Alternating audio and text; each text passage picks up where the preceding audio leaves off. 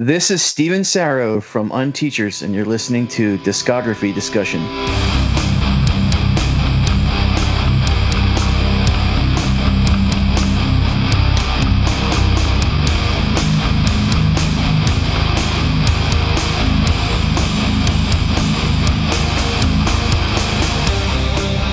You're listening to Discography Discussion, episode 157. Today is the day with Stephen Sorrow of Unteachers. I mean, I'm totally being sarcastic about it, but Hosted by Dan Terry The worst thing I'm doing here is chewing bubblegum. and Joseph Wren. You don't know what you're missing out on. Presented by DiscussMetal.com. And if you think today is the day because the newspaper said so, then you are ready for this episode of Discography Discussion. I am Joe. That is Dan. Steven Sorrow returns and brings us today is the day. because who the hell else would do that, right? From the uh, past. I am calling you out. This is your origin story because every batshit insane thing I've ever heard you do, talk about, or reference can be traced back to today's the day. Can't it, Steven? I'll give you some of that, but I'll tell you, I guess what would have been the quicker thing would have just since Steve has played with so many people, I probably should have just called him up and said, "Hey, do you want me to play in your band with you? I'll I'll, I'll play whatever." I can play that might guitar. have I been can more throw. successful. I can throw toolboxes down the stairs. Like whatever you want. Yeah, man. You're like, here's my resume. I set a pig's head on fire for an album cover. I can add another hour to sadness if you if you want me to. Please don't, Oh, fuck. Because Oh, you know I'd gonna- have to listen to it just to check it out, and I'd be like, God. Oh, And then you'd probably say something like, Yeah, it's not really as good unless you listen to all of it from the beginning. Don't just skip to the last hour. oh my gosh. It's a it's a long listen. it's a tough one. It For is. sure. We will get into that in due time. Well, before we talk about the silver tongue of the Black Dahlia, I'm going to take this time to say thank you to everyone for listening to the podcast. Thank you for listening and for subscribing. If you are not a subscriber, then you can find everything discography discussion at discussmetal.com. We are on Spotify, Apple and Google Podcasts, TuneIn Radio, Stitcher. So if you have an Amazon Echo or a Google Home, you have no excuse. Ask it to play the latest episode of the Discography Discussion podcast, and it will. We're also on Facebook and on Twitter at Discuss Metal. Be sure to like, favorite, and subscribe. It really helps us out. It lets us know you're listening. And now Dan is going to tell us all about five star reviews. You know, I kind of like five star reviews here on this podcast. It boosts the self esteem. It doesn't boost the bank account, but that's okay because as long as I'm happy, I can be broke. It's fine. But hey, in all seriousness, we, I just want to thank everybody that shares the episodes with their friends and families. That you are pushing this on people that maybe want it or don't want it. But what I what I what I love to see is all those shares, all those comments. You guys are awesome, and I really want to thank all the people that contribute to our Patreon every month. That's that's huge. Yeah, I don't I don't personally do that, but you, everyone else should. Well, I'm a cherry picker, you know, so I I pick the bands that I know anything about. So I don't hear everything you guys do, but I, I definitely skipped the Linkin Park episode or whatever it was. The uh, or was it um Limp Bizkit? I'm trying Limp- to remember. Limp Didn't you guys go through like a phase of yeah? Yeah. Well, Okay. every every Yeah, I had to every May that. we talk about we talk about uh, nu metal bands. It's So it, why May? nu metal May. It's just the way God it. intended it. Okay. We got a tweet from a very good boy in regards to episode 155, Life in Your Way, one of my favorite bands from the early 2000s. I didn't listen to Hopesfall till a lot later. Sorry, Dan. Well, that's okay. Nobody's perfect. We got a tweet from AC in regards to episode 142, Jinjer. I dig this band and have since I was first made aware of them. I think that's everybody's review of Jinjer AC. Tatiana can sing and growl with the best of them. I was hoping you guys would be into them more. But you gave your honest opinion. Cheers. Well, I don't think that we disliked Jinjer necessarily. I mean, I, I, I enjoyed listening to their stuff quite a bit. I think we were just kind of on this thing of it's really cool, but what separates it from a lot of the other bands that are out there that do kind of the same thing? And uh, that's unfortunately one of those snags we run into a lot of the times on this show. A band can be good, but it sounds like we're shitting on them, even though we're we're not really shitting on them. And in the case of Jinjer, it's the most recent album that is their sound. It took them a while to find it, so they're not really as big of a deal as everybody says they were. back in the mid 2000s. They're not really an innovator when they showed up to the party late. One more. Marcos Aramisar on YouTube commented on episode 56, Scar Symmetry. Kind of surprised you guys generally thought phase one is their weakest. Personally, I think it's the best so far. Can't wait for phase two, most likely this year. Most likely indeed. Love your podcast, and I'm subscribed. Cheers. We thank you very much for that. I think we all had a different opinion then than we do now, but we'll see what happens on phase two. No, it's definitely true. A lot of these bands do grow on me over time. Like we'll do the episode, except Demon Hunter, they have not grown on me at all. Uh, but there are there are a lot of bands where we'll do the episode, and then you know three months later, I find myself listening to it just for fun. You know, so uh, that that says a lot. So, Steven, tell me about today is the day. Well, um, yeah, they're just a band that I, I discovered in the mid 90s and uh, just fell in love with and have all of these years later still they're still that band for me that that I still get excited about and never get tired of listening to. Um, and to talk about them in this way like their whole discography which is something I never really do um, you kind of have to approach it sort of like two ways. There's like two different today's the days. There's the band today's the day that started and just all three guys, you know, for two albums at least, came, you know, who were coming from a more, uh, you know, art rock side of the world, you know, punk, whatever you want to call it, um, noise rock, all that stuff. Um, and then you have Steve Austin and Today's the Day, you know, like his his continue continuing that. So um, obviously, there's there's they were more successful after the original lineup.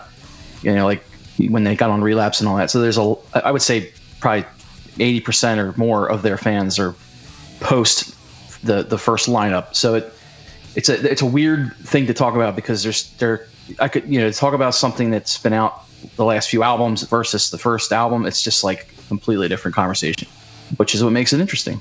So um, yeah, they're just a great band, and uh, Steve Austin is a, a real creative guy and uh, just keeps plowing away. So well, one what do you thing? One thing that blew me away about today is the day is that how extreme they were for 1992, in the sense that they weren't, you know, they weren't a death metal band, they weren't, you know, like a hardcore band, but there's elements of both of those things kind of kind of in their sound. And what I thought was crazy was just number one, the extremity of the vocals. I love I love the way the the voice sounds, how just like putrid uh, his his extreme voice can be, and just like cutting and like legitimately sounds angry. Because you know how like in a lot of metal these days, it's just a guy doing a voice. Right. This isn't really that way. This is like a this is like a vinegar dripping, you know, anger type of vocal. And it actually conveys more emotion than I think maybe even they intended it to. Yeah, um, I remember album reviews early on uh, saying there, there was a lot of talk of the heaviest part of the band is the vocals, you know, which is kind of like when you listen to them, that's definitely plausible for sure. Yeah, I mean, back then, I would imagine reviewers had no idea what to make of this band. Right. Yeah. Because I they think, don't play a um, specific genre necessarily, and they don't have a formula at all. Right. And I what I one thing I want to say up front too, because again, we're going to get into a discography that's like literally never repeats itself. Um, and the the fans are kind of divided between the the original Today's the Day and Steve Austin's work after that. One thing I want to say up front, because there are hits and misses for me throughout this discography, but the one thing I that keeps me coming back is that um, Steve just refuses to repeat himself, and you know the band's constantly changing, and you have to respect him, you know, for not trying to repeat himself and for kind of the work ethic part of it of just getting shit done. You know what I mean? And working with what you have and who you, who's there to work, you know, and not worrying about the past and is this going to be as good as this last album I did? Just kind of just being like, here I am now. Here's what I have now, and this is the best I'm going to do right now. And sometimes that's great, and other times for me, I don't I don't connect with it as much. But I I have to respect that part of the post uh, original today's a day. Well, I think the So- best way to approach it is to just get right into it. 1993. Supernova. Yeah, man, great record. Next, mistake. no. uh, this record is killer, man. This is this is one of my favorites for sure. Just for the simple fact that number one, you know, yeah, the the vocals are kind of the heaviest part of it. Although I would argue and say maybe the bass is. Uh, but I think with this record, it was so heads or tails, and the first time that I listened to it, I didn't really know what to think about it.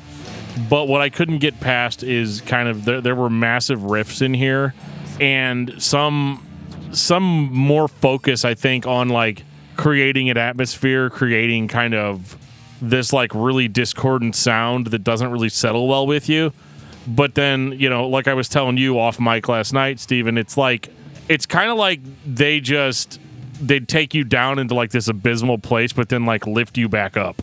Like it has almost kind of a melodic, positive vibe to it. Uh, yeah, it's totally it. There's there's a lot more melody to these earlier albums. Um, I mean, when I say melody, I mean he's not necessarily singing clean vocals, but he's there's something to his. It's it's not so much like a metal scream as more of like a yell that can be very melodic, and um, I think there's a more more of a musical, you know, pulling for more musical things, um, not so much strictly a metal in his in the earlier stuff. So I can see what you mean by I'm. I mean, when I look at the lyrics to those albums, I don't think about uplifting or bringing me back up to anything, but I do get a sense that there's a lot of, um, you know, self empowerment or, which I think is would make sense why they would call an album willpower. It's it's just, you know, this idea that, um, you know, you, you can't count on anyone but yourself, and let's make this shit happen. You know, that kind of a that sort of a vibe I get from them in the early days. Yeah, and Supernova is great. My question is what was the goal with this first record? Is this like a tool thing where they're trying to create an atmosphere?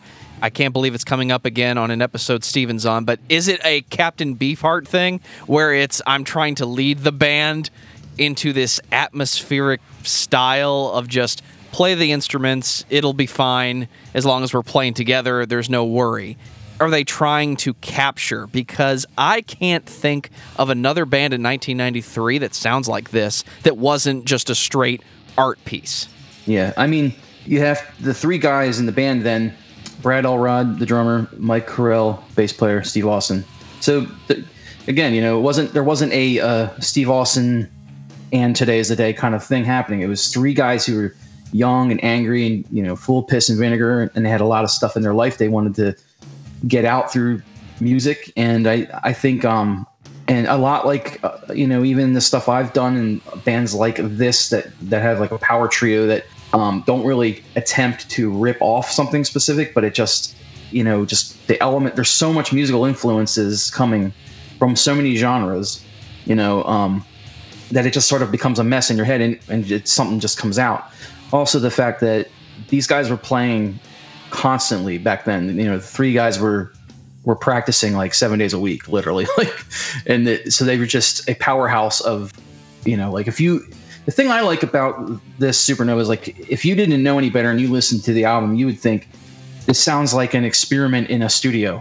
But what's so crazy to me is that apart from some of the you know the uh, artistic interludes or weird experimental tracks in between the, the actual heavy music they're playing sounds exactly the same live and there it's you know obviously there's layers to some of the vocals and all but it's it just somehow you don't miss that when you hear them live during that period. Like if you can you know i, I didn't see him during supernova but i've seen plenty of footage of it and it's just it's just uh, there's nothing pretentious about it. All the ballisticness and craziness about it is like it feels like the, the lyrics and like the music is all kind of coming from the same place and it just it's like this expression that's coming out of them and it just i don't know it's like the real deal. And seeing them live that that footage of them i mean it's amazing that you, you go back then and listen to this album and you go well you know what this is actually just the band being super tight and playing really well together you know and that's just what came out So this is a power trio. This is three guys making a really big noise. yep totally And the lyrics they've always to been a me, three piece the lyrics to me sound more like a stream of consciousness than anything else. Like it, it's not necessarily like I would say that the lyrics probably in comparison to the music, and I could be wrong about this, but I feel like the lyrics were there just to convey a certain emotion more so than to have a specific message or idea behind them. You know, and again, that could be that I could be totally wrong about that, but it No, seems so. to me like the lyrics like had maybe I don't want to say the least thought put into them, but the least amount of like crafting. what I notice about this era of the band is, um, you know, I think people could very easily say, oh, they're like a progressive rock thing, or they're math rock, or they're trying to be very technical or whatever. And I actually think that technical, that technicality of them, or that vibe of that, that the, uh, what do I say? Um, what's the word I want to say here? Dynamic, the dynamics of the band I think it's just coming from like the whole package of feeling. Like it's, I think like when the way the way Brad and Mike play as a rhythm section is so completely unique, and I've never heard a rhythm section like it. And I think all of what they're doing isn't. It's not. I don't see them standing in a room going like, "How technical can we make this song?" I feel like it's like uh, an outburst of of raw emotion, and it just happens to be that's just like the the, the shit that comes out of them, and that's that technicality coming from that is what impresses me. Not not that there were three guys that were like, you know, we listened to Cynic and and Death and all these, you know, you know, technical metal bands, but they they really, it, to me, the tech sounds super passionate. Is is what makes me love that album. It's three guys in that who are in sync with each other, who are able to get in a room and just make music instead of writing music. Yeah, you know, a perfect example is there's a part in the album where the lyrics Steve Austin's kind of like over and over again. He's like almost like yelping this uh, line about um, it's okay, I'm I'm fine. You know, wait, what is it? What's the lyric? Um, I'm just drunk. Say lies, tell everything, say anything, or? You know, he's saying tell lies, say anything. I'm fine. I'm just drunk. It's like this rambling off that he does, and um, you know, why? Why is that in the song?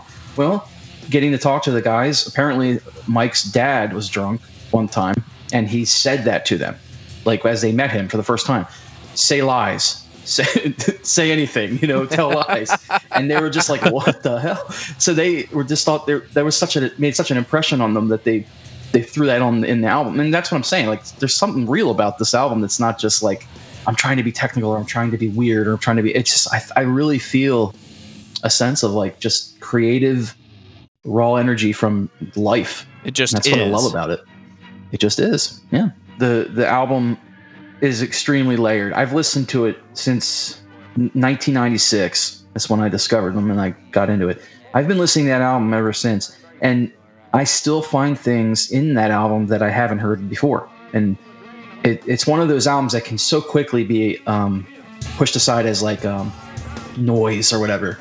But there's it's completely filled. Every second of that album is filled with some detail that is just so good and so um, uh, I don't know. It's like when you when you listen to the album, you can almost like I said, you can almost think it's like a s- experiment in the studio, and it's not. It's just they they were just that tight and and you know there were the artistic tracks in between and stuff, but you know overall, I think you're hearing uh, just a an intense first album. Did you guys listen to the um, the seven inch stuff that came out right before it?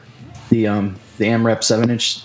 No, I didn't get a chance to listen to a lot of the in between stuff, so my familiarity is pretty much just the studio albums. Yeah, they they did two songs called um, "I've Been Scared" and "Come On Down and Get Saved." You know, I would say I would lump them in with this in the same description of just you know sounds like there's a lot more people playing in this band than those three guys on this album, and it's not a studio experiment. You know, so yeah, a great first album. I wish my first album was as good. 1994, Willpower. So you know how I said on the last album that the lyrics sounded like a like just a, a train of thought essentially. This album is more so.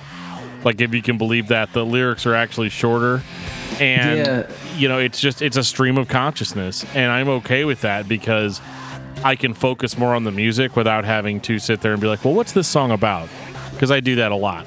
I know. I think I know what you mean with the lyrics because um, I've always it was it always, and again it goes back to that idea of like this just se- seems like something real is pouring out of these guys, but the the lyrics to me always seemed really weird that they would go, um, they'd be singing like there's a uh, in my first knife. Um, he's singing, you know, this gorgeous kind of beautiful musical moment of you know uh, morning dove lift me up so high i wish you were with me instead of far away and then it just immediately goes into this insanity and he starts yelling about you know something completely dark I want to it's like- crash. I want to burn. I want to Yeah, drown. yeah, I want to die. it's- yeah. there's a lot of almost like a schizophrenia to it and um, emotional like I, I i think if i'm not mistaken i could be wrong um, but i think this was an album that steve was um, making when he was mourning his father who had died so i think there's some of that going on in the lyrics as well um, so yeah it's it's I, you know the thing about willpower i think it's everyone's favorite in terms of the those who who hold true to the original band but um, what I love about it is it's kind of like where Supernova had the layers and the things like that. This one, they kind of just stripped it all out and just got to. It's very stripped down. It's very. It's almost like them playing live completely. It's it's there's not a whole lot of extra tracking and it's it's just very guitar, bass, and drums. And I would say even more than Supernova, this one is absolutely the same sounding band live as as on record. Yeah, I would agree, and I would describe this record as much more visceral too, uh, Yeah. in in the sense that the dark moments are really, really dark, and like almost just insane, like you're in the brain of a serial killer, and then you know, but then you have these light, happy moments, but they're not light and happy in the sense of like, oh, I feel really good now listening to this, because they're mixed in with this insanity. It really makes the quote unquote melodic or happy moments really come across as more creepy than anything else. totally and and you know again with the dy- the rhythm section you know some of the work i, got, I gotta say mike Herrell's bass work I, i've never heard anything like it in my life to this day i try to wrap my head around some of the riffs he's playing you know there's times where he's not even like strumming his strings. He's just scratching the, the strings or doing harmonics and just making these weird sounds that just don't sound like anything you've heard before. And the, the idea for him to take a note in the direction he takes it when steve's kind of just shredding this huge riff over eh, this piercingly loud riff and he mike just takes the riff his riffs in like a totally different direction and it somehow just works. It comes together. It's like a Tom Morello yeah. thing where you stop treating the guitar like an instrument and more like a piece of wood with strings attached to it. right i don't know if mike Herrell ever pulled his the, the, the cord out of the jack and tapped the uh, pickups or anything like that but But can you say he But, um, didn't? I can't say he didn't. That's right. But yeah, you know, the other thing is like Supernova had some improv jams happening on that album. I think at the kind of towards the end, there's a song there that's that's literally them just jamming, like yeah, just the, creating the- something on the, the spot. B side of the album is very jammy. and and again, this one's very just to the point. It's a tight 36 minutes, I think. In and I love the production of it. It's just it, it's so piercing. It's got this. uh I don't know. It's very bright, and the guitars are just like almost hurt your ears, but it's it, it works so well. And I do like that it's more melodic in spots as well. Um, and that's the it- it's their most musical album, I think. This is my sure. favorite of the classic Today's the Day records. And classic is probably the wrong word. I'm just going to say the older records because this had just enough melody, traditional melody, that I kind of got a Mars Volta vibe off of it. So it was enough to not have to buy into the batshit insanity all at once, especially when you're listening to 10 records uh, for the first time, for me at least. I think this one's the best of the older records. I think it's probably the best. It's hard though because every time I hear Supernova, I'm like, this is the best one. And then I, I- you know, every time I do that for s- some of their albums, you know, and, and but Willpower, I would say, is the best in terms of with that lineup, in terms of um, the fact that it's just so simple. It's like meaning meaning how it was made. Like it's it's they were just they played so much that that's just what was coming out, and even more than Supernova, they just got in the studio and they just almost played it like live. It sounds like exactly like a live band. Um, now, some people not knowing how they sounded live then may not even realize that. They may just think it's a great uh, recording with layered this and layered that. But no, they, it's such a to the point and stripped down album. And so because of the, the fact that they were able to do something this good without tons of experimentation and extra things, you know, going on, is I think what makes it a stronger record. Probably, it's hard for me to say, but one of my f- absolute favorites. I think it's the best all around of the first three, at least. In that there's things in it that you don't have to be a certain type of person to enjoy. I think that's the biggest thing. Is like Supernova, you kind of have to be a little fucked up in the head already. And you know, like with with the amount of music that's come out since then, you know, people come to expect insanity out of music, but you know, in this time, in this year, stuff that was extreme like this, like I mean, you know, a death fan can't pick this up and be like, "Yeah, man, this is exactly what I ordered," you know, because there's there there's too much to it. The just down to the way the guitars are tuned, like the the distortion that they use, and just kind of this like drier sound that they have. That's what I always jokingly called '90s guitars. You know, where still impossibly heavy, but they're not going for heavy in a brutal metal sense. And I think that's really what sets a band like Today is the Day apart is that they have the ability to appeal to people that aren't necessarily into metal. Now there are certain Right. things that you're going to have to get used to like more extreme vocals, but the, the vocals also are on this record are not as extreme as they were on Supernova. You know, maybe like in places they are, but it's not like the main vocal output. There's a lot more singing, a lot more melody, and uh, it's all creepy and weird. But I could see like a more casual rock fan giving this a chance than maybe they would Supernova or even Today is the Day. I think it's a, a better entry entry level record for somebody who has never heard them from that from that lineup for sure because of the the the instrumental tracks and the weird I mean the, or the experimental tracks in between of Supernova and just I think just sort of the way it's produced but I think Willpower just really it just punches you in the face right away and it just it's it's kind of easy to listen to in a weird way because there's nothing easy about it in terms of I've been trying to figure the bass lines out for years and I still can't wrap my head around it. And it's not it's it's not that it's crazy technical like King Crimson. It's just that it's so so tasteful and and odd and unique to Mike Herrell.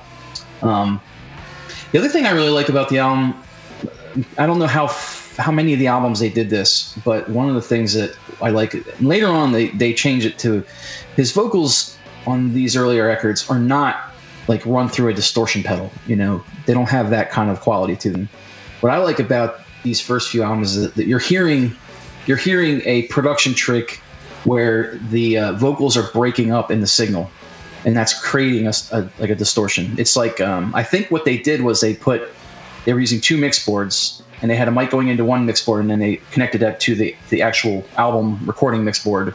And they did some peaking of levels so that when he yelled in the mic it just started s- splitting up or whatever.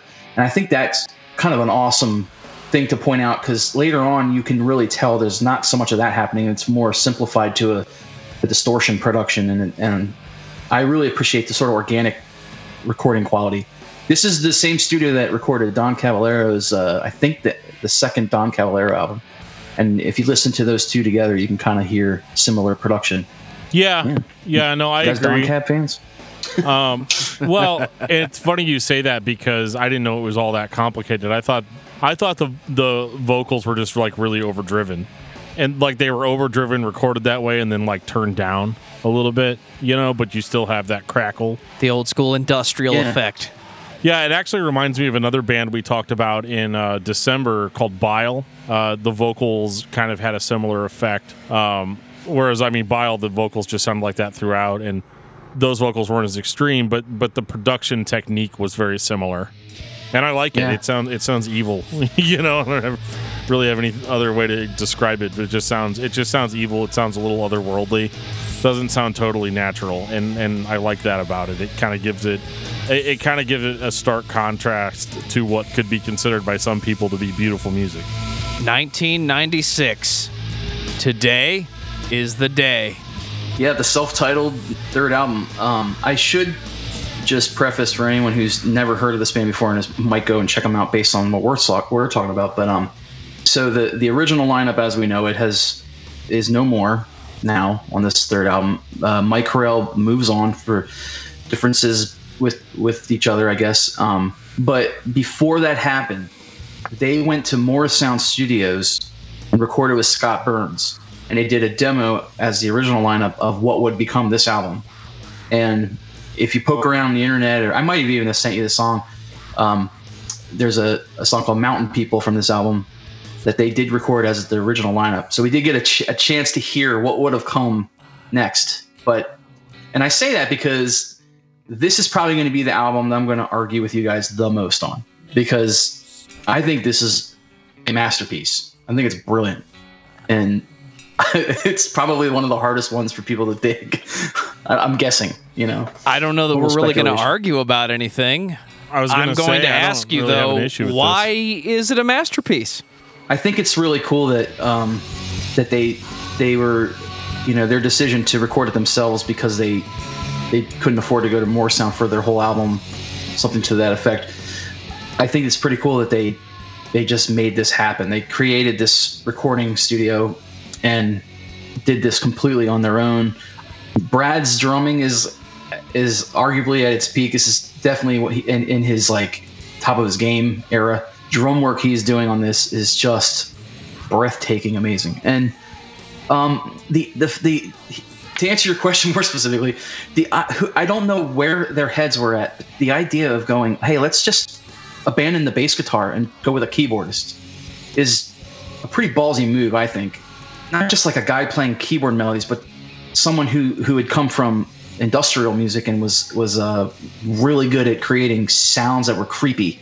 I don't know. It's like a nightmare. It sounds like a, an acid trip nightmare with the, the progression of the of those earlier records, but just with this weird. I think it's a, there's some scary moments on this out. Like it's deeply disturbing, and you're, you're getting a taste of what would come with Temple, but it's it's got this balance of the um, the things we were saying about those first two albums, but but with this weird industrial edge. And I don't know. It just they sound absolutely batshit crazy in every way. Um, and there's just nothing like it. I mean, I've never heard an album like it, and I've never heard anything since like it. It just, it's like it's weird lightning in a bottle thing that that happened, and that's why I love it. It, it used to be my favorite album from them. It is Um, absolutely all of the things you just said. I don't think it's as ballsy of a move to abandon the bass player in this type of music. I think once the Doors abandon the bass player, it's okay for a rock band, especially this type, which is kind of progressive or just artsy. You can abandon the bass player and do whatever you want because you're going to get away with it. Hmm. Yeah, I, I mean, I think if in my own brain, the way I would think, you know, if during the tantrum days when we were playing, if my bassist left, I just wouldn't think to do what they did to to go. Well, let's go in a completely different direction with a rhythm section that's a keyboard and a drummer. Just to me was a, I think it was a pretty bold move because um, they were, you know, following up willpower. You would think that they would have some pressure to maybe repeat that and to change what was at the time the only thing that people thought of was of today's they were those two albums to just take it in that direction it's the first sign of steve austin just is going to do what he wants to do and he's not going to try and, and, and please you know his record labels you know what i mean so that kind of aspect of it's pretty cool but ultimately the songwriting's just there too i mean uh, Mountain People is just great. I mean, it's just a great song. Um, Bugs Death March, great song. Just the just things that they created together, the ideas of you know playing the kind of riffs they play with, with versus the drum beats they play. It's a very just completely unique experience, and I I uh, I know they're going to reissue it at some point, and I hope that they do, and I hope that maybe they could. Uh, add a little bit of low end to it because I know that it kind of sounded a little thin compared to the original stuff. But yeah, it's definitely a weird um, transition record. That and I I usually love transition records. You know, like Clutch is like that. When Clutch transitioned from what they were to what they became, right in the middle there, they do that you know self-titled space album, whatever, and and Elephant Riders, and that's like right where I want to be with bands. They're right on the transition. So I found this record to be pretty horrifying in places. yeah, like really scary. Like because i listened to a lot of these records real late at night you know while my family was asleep and i was i'm listening to them on the sound system in, you know in my basement. And uh you know i'm just kind of kind of entranced in it but like all the lights are out it's in the dark and it's uh at one point i remember i think it was in the middle of uh bugs one of my kids came up behind me and like tap me on the shoulder and i swear i swear like there's now like a hole in the ceiling Yeah. that's my exact outline like Yeah, that I jumped I- so hard because this record just put me in a place of, of sheer horror. Like, and it's not even that it's necessarily meant to be that way, but there was something weird about the lack of bass. Instead of me just being like, "Oh, there's no bass, so it sounds thin," which is how I should feel. Uh, I didn't really feel that way. I kind of like it gave the record kind of this otherworldly sound, and uh, it just it's just creepy, man. And like the lyrics are again almost like you know coming like from the brain of a serial killer. You that know, song "She Is in Fear of Death," the the way he they keep stopping and changing into a different thing, and it just kind of keeps going around in circles, and it's just and what he's singing on top of it. I, I completely agree. It's, it's depending on the person, it could be a terrifying record. For me, it was just it hit that sweet spot of just um, I I was listening to a lot of bands like Roadside Monument and like I said Don Caballero and bands like that that were kind of like math rock, but hadn't didn't have like the edge of metal to it. It didn't have a metal or industrial edge of any kind. In my brain, it's what I was wanting, but I didn't know that. When I finally, because I, I discovered today's day when they were playing for this album still, and I didn't see this lineup, but they this was the last album that had been out before I'd seen them live. Um, but when I heard them live and I experienced the, the live show and how intense it was and just so dark and heavy and just hit me at that right time, it was like I went back to band practice and I was like, guys, this is what we've been trying to figure out. Like, we need to do stuff like this. And we were in a band at the time called KL Radio, and it was kind of like, uh, you know, Sunny Day Real Estate and Quicksand and stuff like that. And we were kind of trying to do more roadside monument type stuff. Well, I brought that self-titled album into the practice space, and I remember Rick was all about it, but the third guy we were playing with hated it.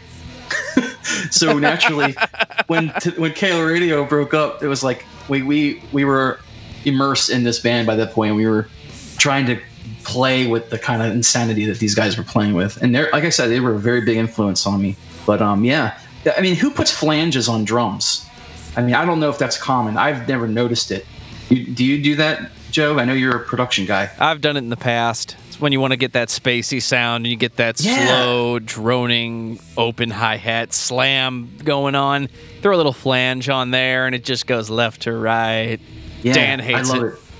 I, I don't I I, do don't hate think it's it. for every everybody or everything, but just the, the production of the drums is just super awesome. It almost sounds like percussion in times, you know. Absolutely. So, yeah, man, great record. I hope more people. I think it's really overlooked. I think more to the relapse fans, and they should go back and really give that another spin for sure. Well, let's go So- to the Temple of the Morning Star, 1997. oh boy, Anytime you get a band like this who consistently puts out albums less than two years apart, I have to ask the question are you just making it up as you go? Or are you doing the chariot thing where you sit down and just output an emotion and put it on tape and go out on tour? This band so far has given me that tribal tech vibe where it's just a group of guys who can get together and make music without necessarily writing it. I mentioned that in the beginning of the episode. Then we got to the Temple of the Morning Star. Somebody figured out how to make this into an even bigger deal than it already was. Yeah, um, it's weird because I saw them live when Self Titled was the last album they put out, but but they were writing and playing stuff for this album. But it, it was like right in between, and they were actually playing here in Lancaster, Pennsylvania, because at this uh, club called the Chameleon Club, uh, they were there to get signed to Relapse because Relapse uh, is local here, and so that was a label showcase for them. Um, it was a no-brainer to sign them, but um, yeah, know the funny thing about it is like I never heard of Today's the Day until I saw them during this right at this point, and I thought they were like a pop punk band because I had heard the band name. I went to see. I went to see the, the uh, you know that band Vision of Disorder, right? yeah, yeah. I went. We went to see Vision of Disorder, and they these guys were opening for them, and I was like, "Today's a day." It sounds like pop punk, like "Saves the Day" or something, or just some kind of you know that kind of a band. And then to make matters worse, this particular lineup that he was using at the time, uh, the drummer was wearing like nice dress pants, and he had like a dress shirt on t- tucked in or something like and then the other two guys were just t-shirt jeans with chucks or something. Like they were completely just normal. Nothing about them said this is temple of the morning star material. But and there was no sound check. So you know, we're standing there kind of like, what is this? You know, and and as soon as they came in with the man who loves to hurt himself, that sample, and then the ballistics that come after that, and I literally saw Steve Austin. I'm not joking at all when I say this. The dude was so like intense, like he would like lean into the mic, like real, like real, the way he would do his screams. His microphone went to the back of his throat, and vomit came out of his mouth. Like he gagged himself with his microphone. there was slobber just running. There was like a puddle of it on the floor, and the sweat. It was all like collecting like a puddle underneath. That was the kind of insanity that this band was doing at the time. They were just complete wall of sound and just melted my brain. And that was that was what did it for me. And then Temple would come out, you know, months later or whatever. But yeah, this one was the first one that I noticed was like, okay, they're they're really into Black Sabbath. They're really into metal, you know. I think that it is a completely disgusting record, and I love it. I mean, it's it's everything your parents were ever warning you about heavy metal music. Y- Yeah. You know, like just completely completely depraved you know ideas about the world. And like when i when i read the lyrics like i don't like i don't know if they're sarcastic or not. Based on the previous albums i'm gonna say no they're not. But in this case i mean this this is where the band truly sounded quote unquote evil to me. And that's that's what i love about it is that it's so um like I, I use this term a lot like on the fly songwriting and it's not that they didn't compose these songs. Obviously they did. This is a level of songwriting that i'm not ever going to be capable of matching. And the concept that only that basically only three dudes made these sounds like it is just um, like the man who loves to hurt himself is probably my favorite today's the day song just because it's so grime. Like i feel like i feel like this was their first like actual we're gonna make a ball busting heavy metal album it was a little weird for me to take it in when it first came out because I wasn't expecting because I had gone I had gone back and listened to Supernova and Willpower before this came out, so I, I was getting into all that, and that was just where my head was at with them. So when this came out, I was like, whoa, this is like a metal album. wasn't ready for like today's the day metal. Um, and another interesting about thing about this album is um, the drummer on it, Mike Hyde. He I don't know what happened to him, but he only toured for a little while, and then Brad Elrod came back. I should have mentioned that that Brad Elrod did not record on this album, so he's back in the band touring. So now we have two thirds of the original lineup again, but instead of Scott Wexton who played on self-titled, now we have this guy named Chris Reeser, who looked like the Hollywood portrayal of Jesus Christ at the time. He had like the long hair and the beard, looked straight up like Jesus of Nazareth. And he's up there banging his head to this music, you know. Um, and yeah, it's it's um, it was a different it was a different album live than it was on you know on the album, and a much more uh, I don't know. The production's really good. I love the production of it, but it doesn't give you that sense of like the first the front row of that of that show is going to get slobbered on. It doesn't give you that. And um, seeing them live during this was just like intense and scary. I like sure. this album from a production standpoint. It's the power trio making one big sound taken to the next level. It's also the first time I can really say if you're not into this style of music, you are not on board. There's Yeah. nothing here that's going to convince you to listen to it if you're just not into it. This is like the Mars Volta taken to a completely different level. This is we're creating this sound, this atmosphere, and you're going to buy into it, or you will not come to the show. or you know just go kill yourself Yeah, I, I, um, I think that they were still finding an audience, obviously, um, and with so many changes they had already gone through for two albums, um, and going from Amphetamine Reptile to to Relapse was such a because back then Relapse wasn't doing bands like Nothing and Torch and more mellow groups. They were just strictly like death metal and know, grindcore death metal label yeah Yeah, totally. So it was weird already that that was the label that would put this out. So I think they were there was there wasn't really a, a, a real dedicated audience yet that was going to follow him, Steve Austin onward. But um, I got a sense when I was going to the shows during this era that people had were, were just like me when I first saw them. They had no clue who this band was, and that and I watched them go through the same experience I did, where you know I knew what was coming. That sample would come in, and and they would just start going ballistic, and people were just stood there like, "Uh, what the hell is this?" and that was a general theme before uh, for seeing. And I went to see them probably a thousand times during this era. We were just we would travel to see them at this point, um, and we were already doing Tantrum Muse, and it was just like a, a, a musical artistic marriage for me, you know. So it was when I finally met Steve and, and shared my band with him, and you know we still talk to this day.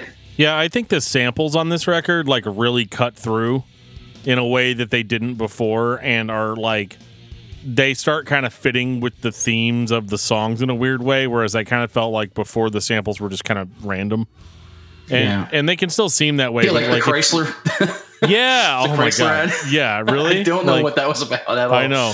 It was funny though. but it's awesome and like I- Yeah. i'm i'm a huge huge sucker for samples in in music anyway like i feel like it adds so much and um you know in, in the case of this album it was it was pretty much perfect And you know, the funny thing is with the samples, that's the one thing we didn't rip off this band with because we actually got that idea to play samples live from a band called Dig Hay Zoose, which was a, a an That's a- alternative band. that's a from- deep cut yeah Yeah, right.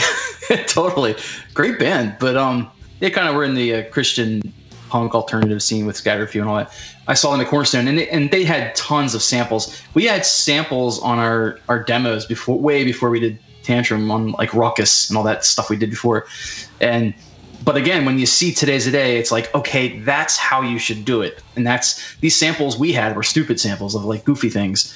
These guys were doing like you know, like that, like I said, that, that sample that opens Temple is just intense. It's like, or I mean, uh, the man who loves to hurt himself. It's, it's, you know, so it feels so serious, and it's like, man, we're gonna like, we're gonna like blow your mind with this, and that's what we wanted to do. So we streamlined our sample ideas for sure after getting into this band. But yeah, it was great to see Brad Elrod playing drums on the Temple song. I kind of wish he was on the album, but Mike Hyde's a good drummer. definitely 1999 in the eyes of God. This is the most tame record so far, and I use the word tame very loosely. Yeah, I don't know if I would call it tame, but I would say it's a slick record for them. Um, whatever metal was influenced was coming into it. This was where he fully embraced it, and I would say where Temple was a Black Sabbath album, and I say that almost. I mean, it's so obvious because they covered Sabbath, Blaze Sabbath on it, but but just if you even remove that, it has that sort of riffage going on, you know. Um, with with this album, I feel like this is where they they were like, we're gonna embrace our past of listening to like Napalm Death and Slayer and things like that, and more specifically a met like a tried and true metal album. And I I love this one too. I think this is a, a fantastic album. Real short and sweet, like punk rock, two two minute songs. You know. Yeah, I really liked this one. Uh, it's no, it's no secret that I'm a pretty big fan of grindcore and bands like Napalm Death and uh, stuff like that. So, like this, this really is probably one of my favorites, if not my favorite. Today's the Day album because it's like the record that they wrote that caters more to me personally. I, I was going to say, I would think that, and the kind of sh- show that you guys do, and you discuss metal. That's why we have the website. um, I I think if I were to assume, I would think this is probably the pinnacle record for you guys because of its just. It really is like a a throwback to, to thrash and, and death metal, and um, y- you know the uh, the cover art. so we when we showed up to see them live for this album, they had a giant banner of that cover art. I remember just being like, hmm, of course this of course this is going to be the cover of the next album but um, i never took the satan stuff seriously i know that that's kind of like almost a, a homage to being metal is to have the, the the slayer you know pentagrams and stuff um, not to say that steve didn't have any dabble in anything serious with it but i didn't it didn't upset my christian values and um and i remember uh, they told me that it was it was done by Paul Booth. He was a he's like a famous tattoo artist, and apparently that cover art was a sketch drawing. Like he was like went and like like drew that in minutes or something, or like it was very fast and gave it to Steve. Like this is kind of what I'm thinking, and Steve was like, no, that's that's all I need, and kind of just took it from there. So kind of a cool story about the artwork. Looks cool. But, Thanks. um, yeah. That'll work. yeah. But um, Yeah, it's it's a striking image. Um, I love the red versus the silver and black from the past. I kind of like the art direction. Um, and uh, this is the pre-Mastodon today's the day. So the the lineup we have here is Brann and Bill from Mastodon. So uh, I forget the name of the band they were in before that. I guess that had broken up and they were about to do Mastodon. And um, uh, Bill from Mastodon is playing bass and not guitar here. Yeah. So another interesting, and that's where I discovered these guys because obviously I didn't know anything about what they were about before. But um, yeah, man, uh, the song "Going to Hell" I should mention is a uh, a cover of of a song that Steve was doing with another band before today's day called "Alien in the Land of Our Birth." It was him and Brad's band, and that was more of an art rock, trippy, heavy band. A lot, probably with some drugs involved. I'm, I'm not sure, but uh, they did a song that song "Going to Hell" first, Is it really a cover if you wrote the song?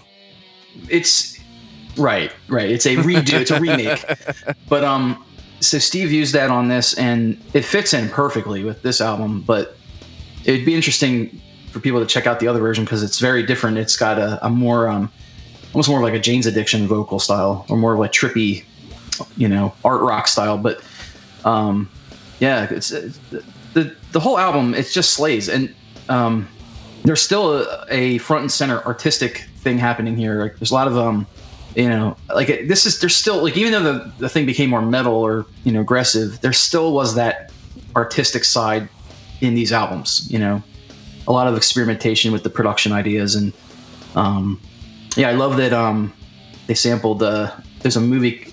What's the name of that movie? Um, you ever heard of uh, was it Peter Greenaway? He's the guy who did the the the I want to call it the thief.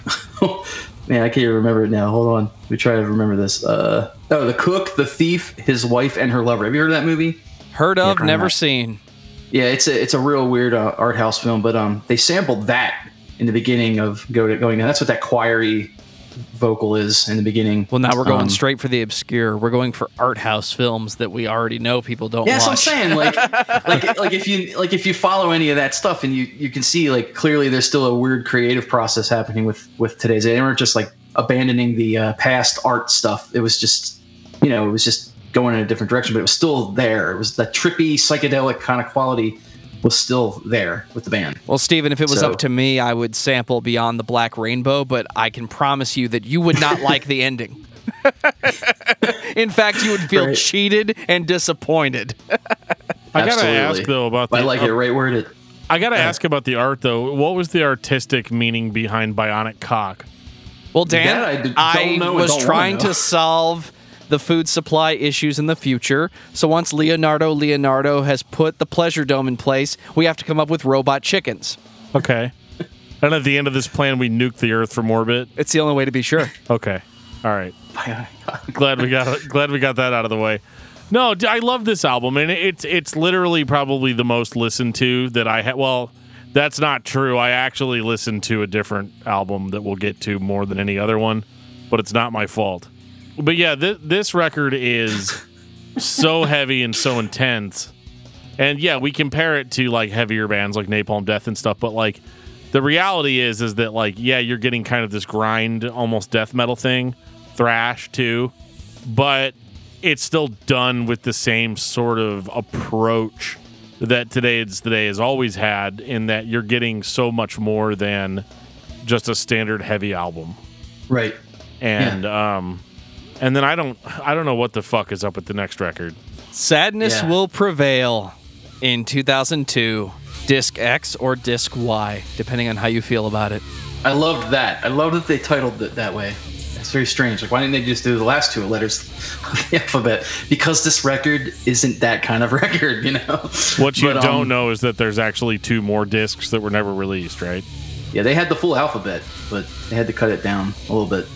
But yeah, I mean, yeah, I don't know. I, yeah, I'm not gonna say that this is a, favorite of mine, but um, I will say it's a completely split record. I mean, it has found its audience, and there are tons of people who think this is their best album, who just love it and just you know will say things like, you know, it helped them through difficulty in their life, and or the I've I've seen guys on YouTube commenting, you know, and saying things like, "I put this on repeat," and I'm you know, it's a two and a half hour long album already. So putting it on repeat's pretty intense. Like, so yeah, it's it's not. It's a it's a tough listen for sure. It really is. I mean, clocking in at two hours and 33 minutes.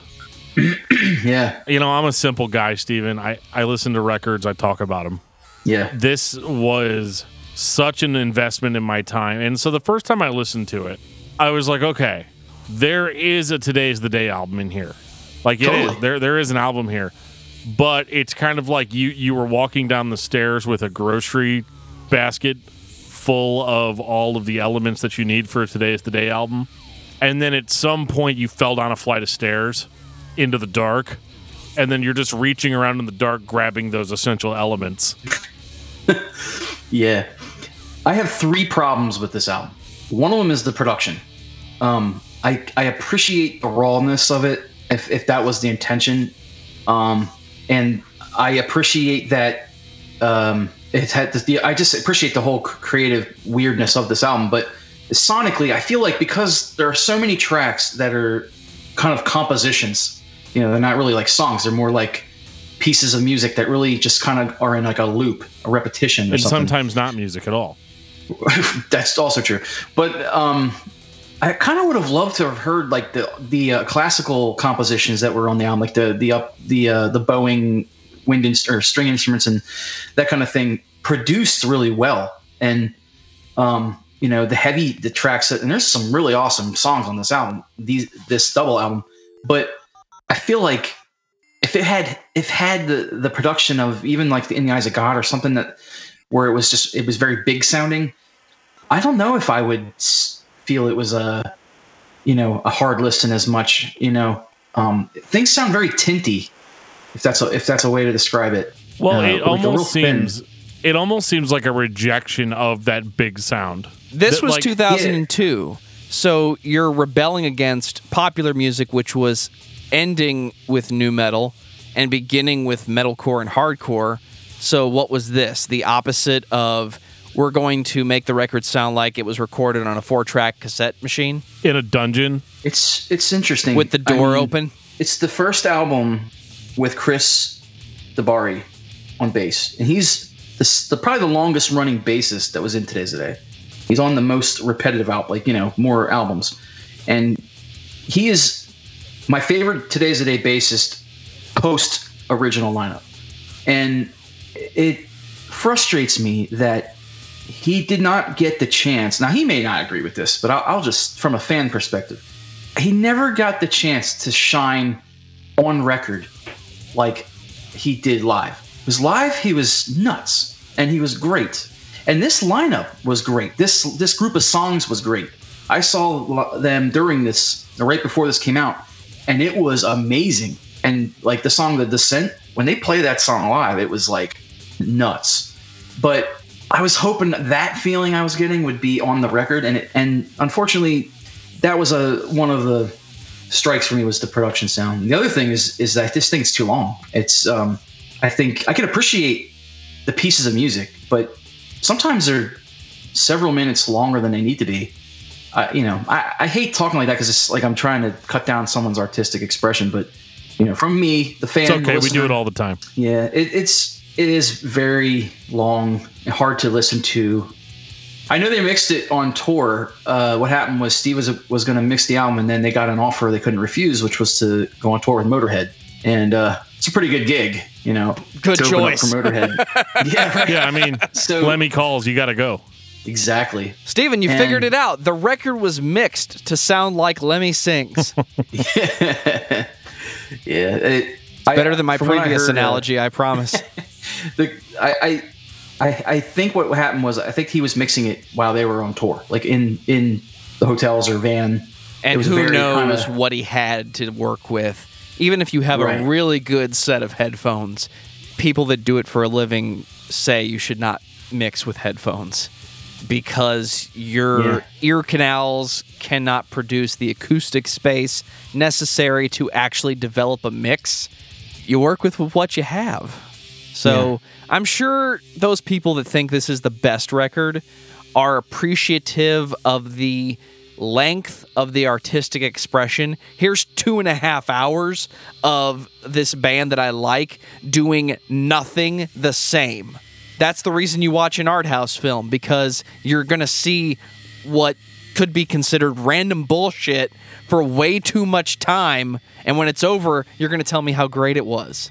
I'm going to go back to Beyond the Black Rainbow for a second. Steven, it's not a good movie, but it looks really good for like two hours.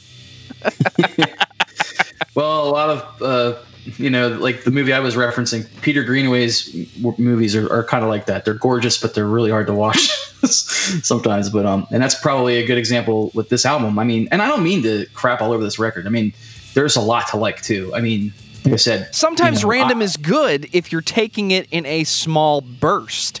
Give yeah. me a 35 minute grindcore record. I'm not going to be as happy as Dan is, but at least at the end of the 35 minutes, I'm going to tell you how great the grindcore was.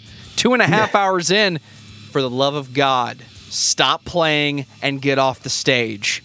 Right.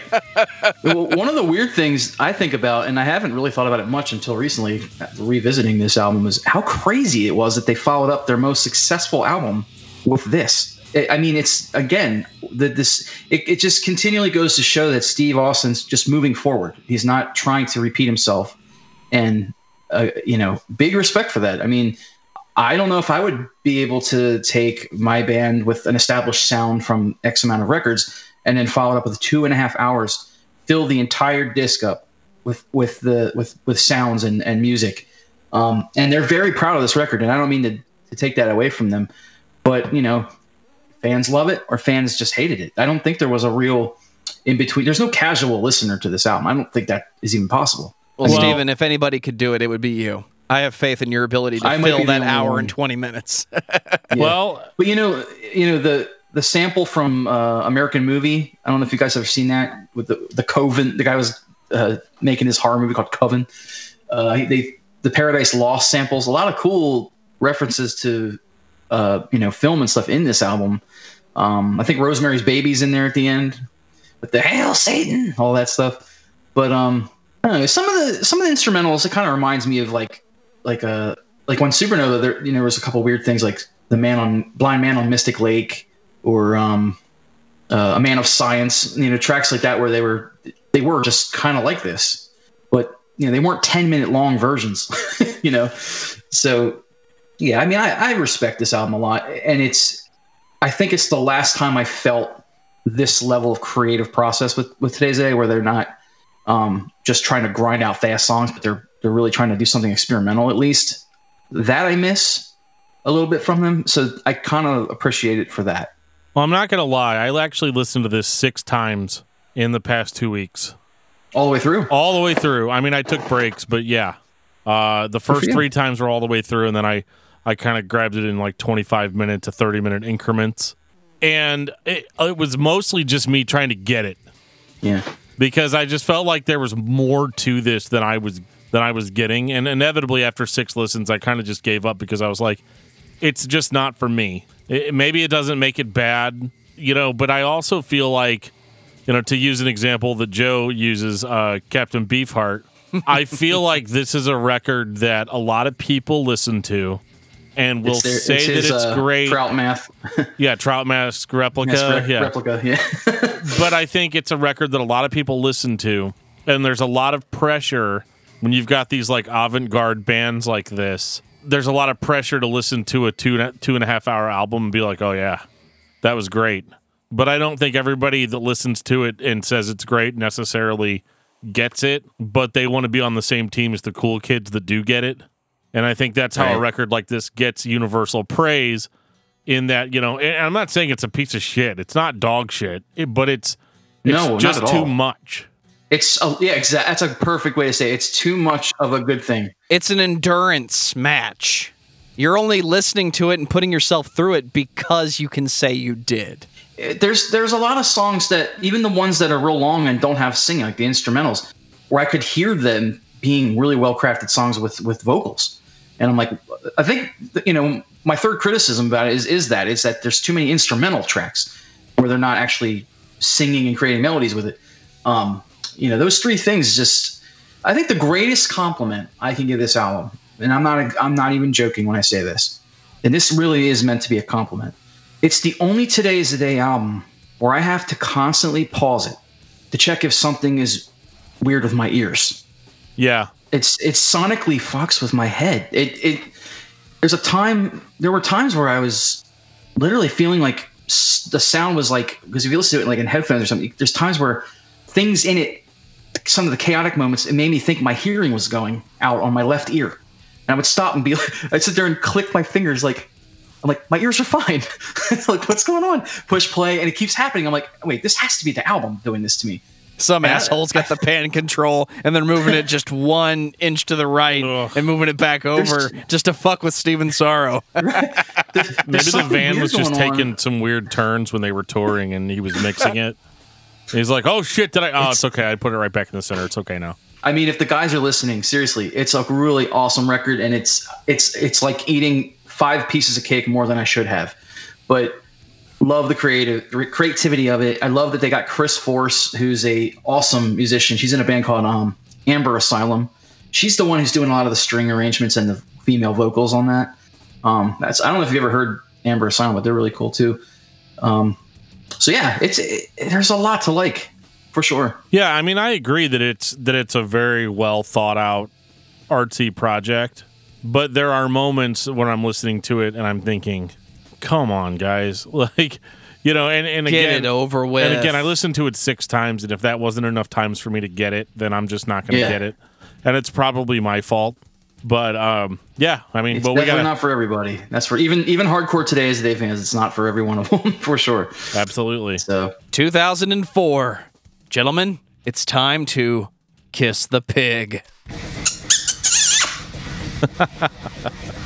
Oh Yeah. man, You guys seen Black Mirror?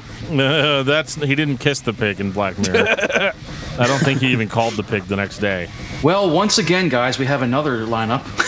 yep, yep, yep. Stephen, I appreciate the consistency in the band name and the overall theme of let's create something chaotic and awesome.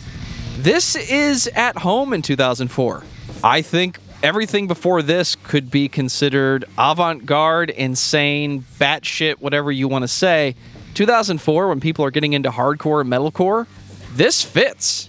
It's just Yeah. mid range enough. It's mixed like a solid hardcore release. I think this one fits in. Not as good as the previous records, but I think this one kind of stands with it.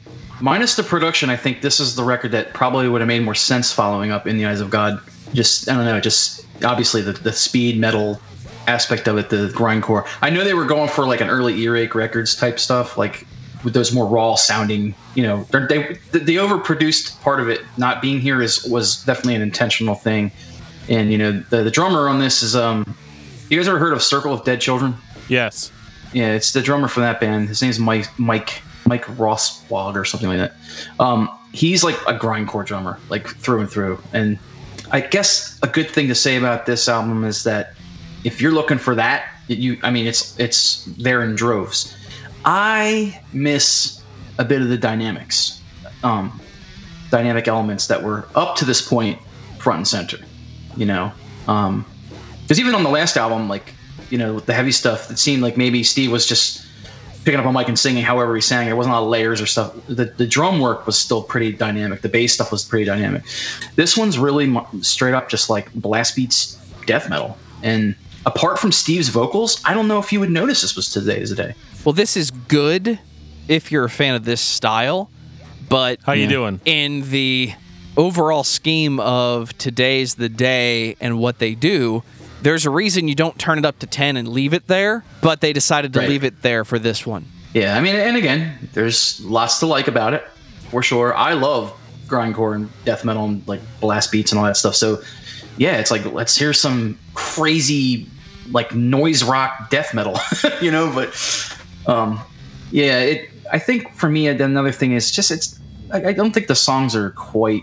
I think I, lo- I lose interest about um, halfway through, about two, thirds of the way through. I'm kind of like already done with it, and it's already kind of a short album um, the thing about that kind of music is I can't listen to hours of it. You know, it's like I, I almost feel like I need it for my for energy. I just want to put it on and just freak out for a little bit, and then like, all right, I'm I'm out of breath now.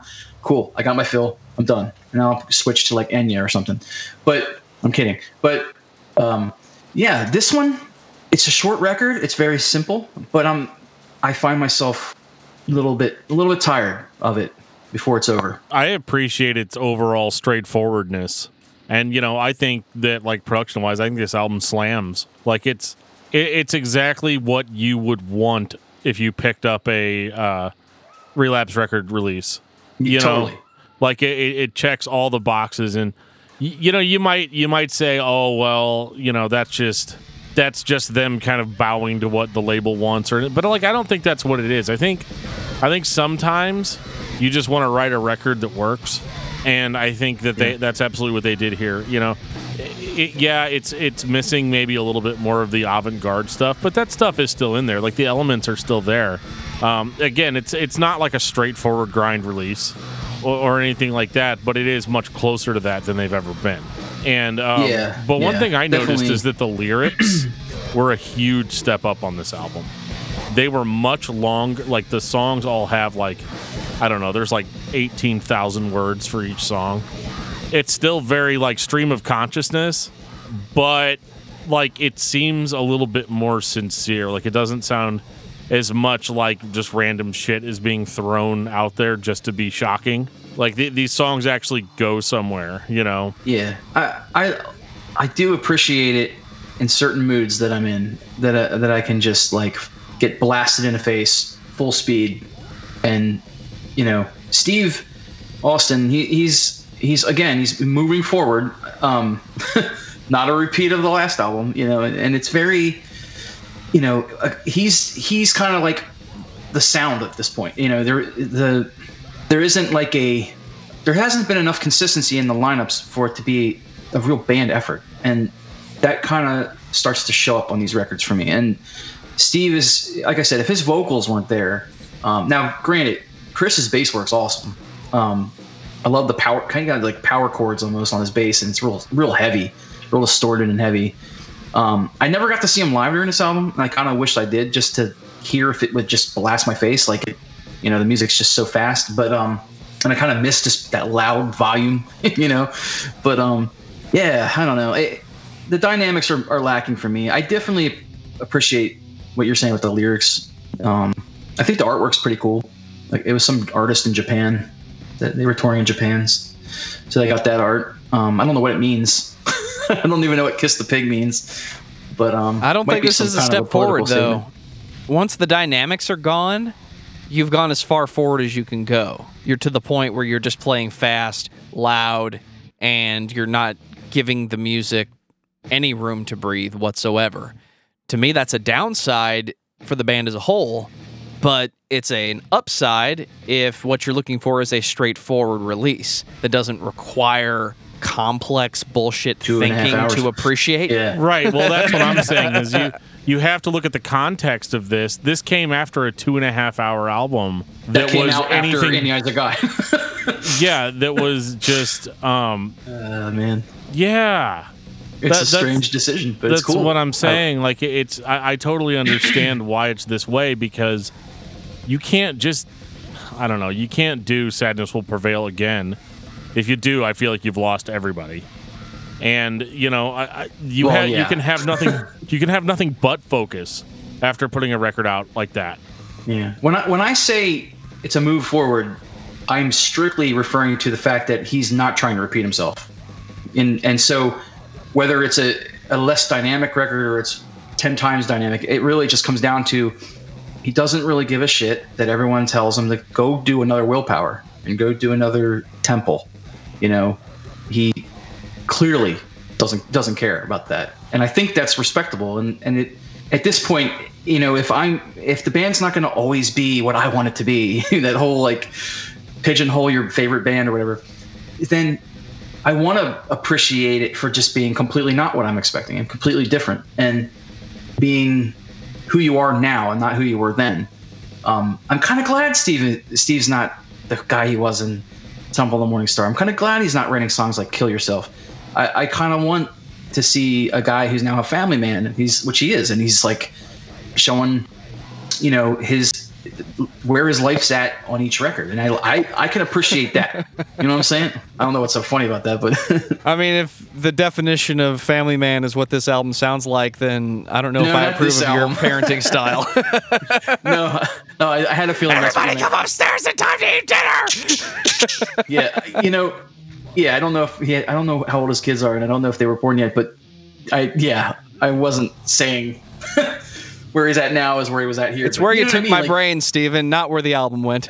No, on, the, on this album, like the artwork is just like him and Chris with like face masks and machine guns and stuff. Like, I guess I think Steve Austin was was recording weapons for other media. Oh, like we're moving on to Axis of Eden. Like that.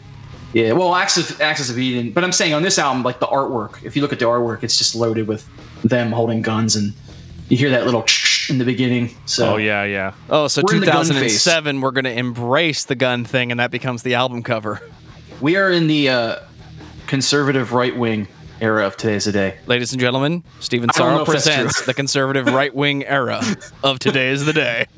I don't think that's. I'm not saying that is that what they were. I just got a vibe that they might have. Steve might have been like not a liberal. Let's just See, put I'm looking way. at the track listing for Axis of Eden, and I am personally convinced that this is the Today's the Day version of a protest record.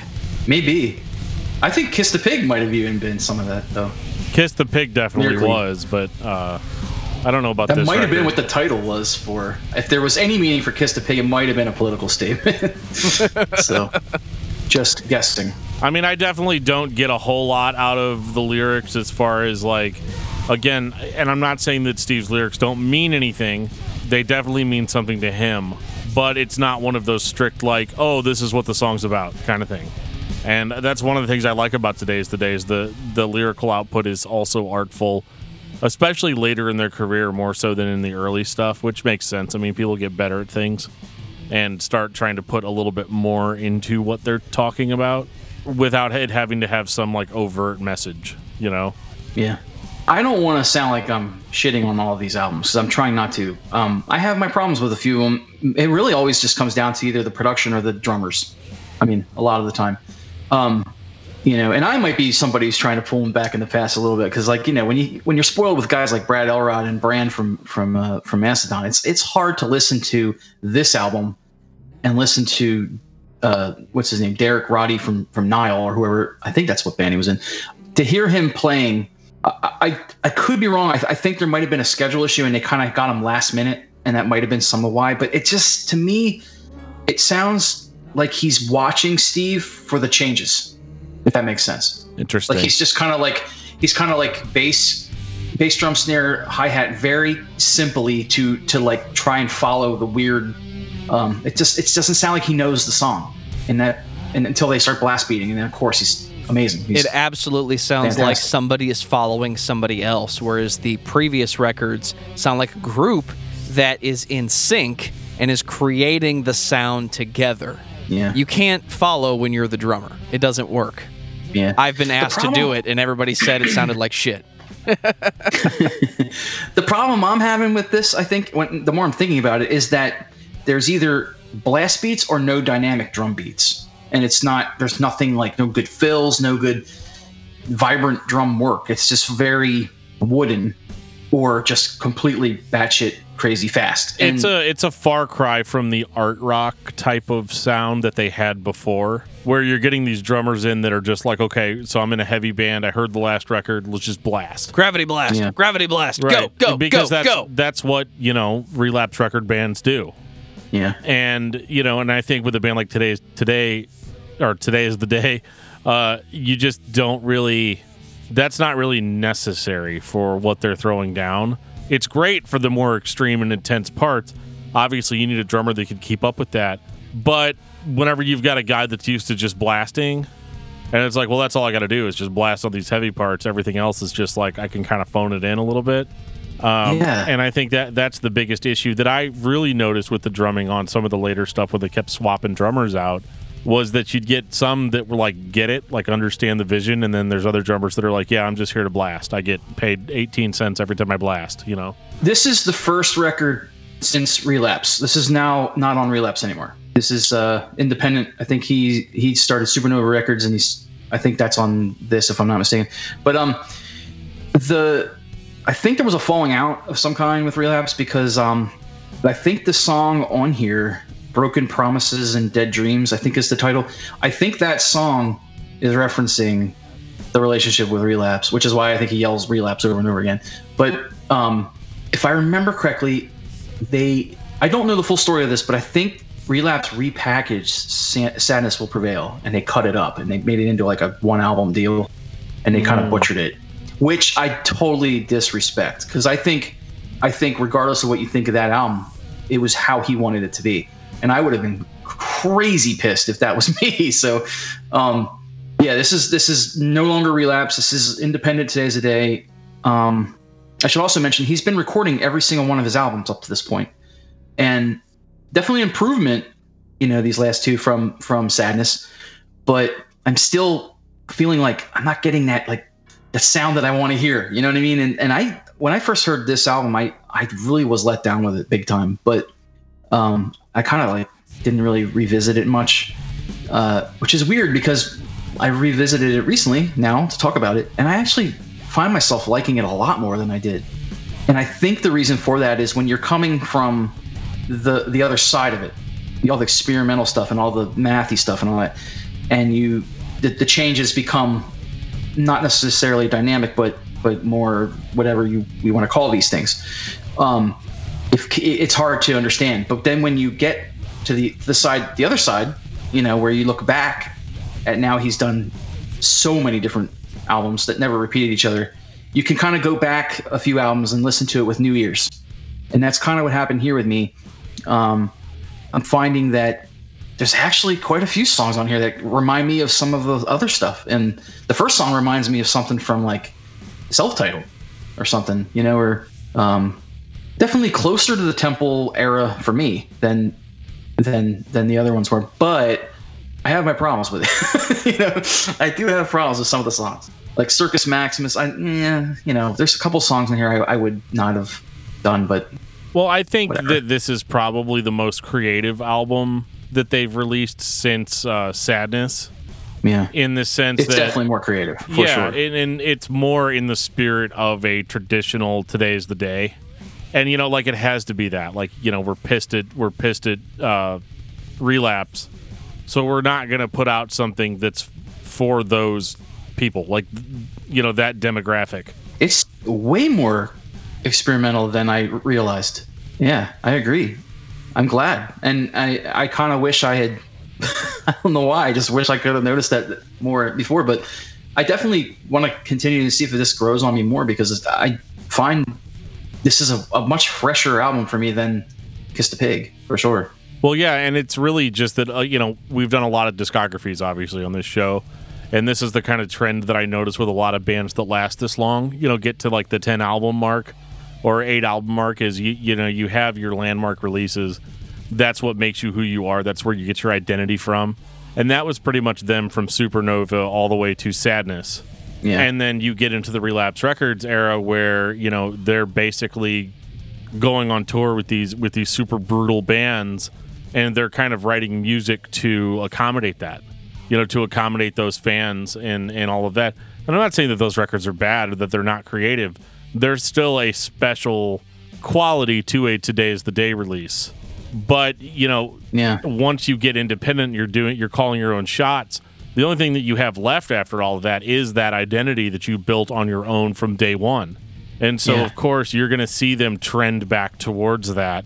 They're not repeating themselves. You know, I don't think I don't think Axis of Eden sounds like, you know, uh, sadness will prevail or it doesn't it doesn't sound like supernova but you can tell that the same creative mind is at work that that same clock is Yeah. kind of ticking behind it but it's been a while since they've done something like that so it's not going to hit necessarily the same way because number one you've got different blood in the band and you know two you're just kind of getting back into that like well what can i do to make this more me and so yeah, I mean, as a longtime fan, you might be disappointed that it doesn't sound exactly like those old albums, or and I don't mean that it has to sound like them, but it doesn't have that. It doesn't have the exact same creative flair, but you can tell that they're trending in that direction. they're definitely doing something a little bit more experimental, and I and yeah, I can definitely appreciate that, and I think that that's kind of man, that's what makes this next record so frustrating to me because it's like it's like another like jolt in a different direction because now I'm like okay, they're starting to get a little more experimental again. Sadly, this is Chris's last record on bass too. I should mention. Um, I wish he was still playing with them, but um, great dude, and uh, this is this is the departure. This is now officially like like Steve is going to have new people completely, and uh, yeah, not. I don't understand it. I don't understand why why the next record went in the direction it went compared to this. It's very confusing. Hey Dan, does this hurt? What does what hurt? See, he's not paying attention, or he, or that would have went smoothly. Hey Dan, does this hurt? I'm sorry. Am I am I really not paying attention? He's he's trying to make a pain as a warning joke. I'm gonna try it a third time, and I want to see what happens. Okay, you ready? hey Dan, does this hurt? Uh, yes. You know, pain is a warning, right? Oh, okay. Warning. Oh God. 2011. Steven, I like this one. So I'm interested. Why do you not like it? Because his expectations exceed reality. Hey, uh, no, um, I- I'm not. I'm not saying I hate it or anything. I, I um, You're the most Huge- qualified person in the room to dislike this. I that's, I get what you're saying. Yeah. Um. Well, okay. So, they they recorded with with Kurt Ballou from from Converge, who owns God City Studios. So now we Steve's like, hey, I'm taking off. I'm, I'm off the reins of this. I'm giving the reins to you. You do this album. And I love God City Studios. He does High on Fire. He does Torche. He does a lot of really beefy. I think he did uh, Mutoid Man. Torche is so good. Yeah, man, totally. So this was kind of like, okay, cool. I want to hear what today's day sounds like with the Kurt's treatment, which was that was awesome. And there's some cool some cool songs on it for sure. But um it was this is probably my least favorite because the the, the it's just the the band, the rhythm section. It's the rhythm section. I they I feel like this is where Steve's playing with like millennials or something. I don't I don't know. I could be wrong. They just seem like they're younger and they didn't come up with the same level of quality of music as Steve did and as, as we've done. And it just I don't I don't know what the deal is, but it, it, it to me it just sounds like he wanted to do like a straight up rock and roll album, which is a bizarre. Again, I appreciate that he's honest. I appreciate he's moving forward, but this one does not resonate with me. So this one Because of that. sounds like a standard run of the mill hardcore record. I don't think there's anything hardcore about it. I think it like that song "Wheelin'." That's Motorhead. They're just they're just doing they're just rocking out, and they just wanted to try and simplify and just rock and not be anything but that, and just really and it, again stepping back, looking at the whole discography and going like there's an album where they just wanted to rock. It kind of on paper sounds like a great idea. I don't know. I lose I lose attention with this one, um, and I think I would have loved it more if here goes my the, the D word again. But if the dynamics were there, and I just I don't like the rhythm section on this album, and I feel like it held it back, which is a shame because the production's awesome. I mean, it sounds great. Well, as a millennial, uh, I will say that I didn't realize you were. Sorry, Oh, it's okay. I know I got a lot of gray hair, but uh, it's all just from stress. I promise. you're like right on the line of, of millennial. Yeah. Well, I was, I was born in '86, so yeah. I mean, I, I still fit that. fit Literally that the mold. definition of the line. Yeah. Well, I I really liked this because I thought it did sound different than than what we'd heard. You like comparing the discography because they don't repeat themselves at all ever. So I didn't really expect this record to sound like any of their previous material. And um, you know, I I disagree with you when you say there's nothing hardcore about it. It's still pretty fucking hardcore. This the second track is awesome. Yeah. Love so second I mean, they they definitely go for the throat, but I like it. It it strangely enough, it does remind me of Converge a little bit in places, and you know, in in in my eyes, that's not a bad thing. Um, the the mixing, the production, it does sound very different. Uh, than what you're used to with this band, but I honestly I thought that this was the breath of fresh air that they needed. Yeah, Just my two um, cents. I think I think I, I get that, and you have to remember when I say I don't like an album, what I mean, what I'm really saying is, even a record that would be quote unquote a bad today's the day record, which I'm lit, I'm using serious quotes with that.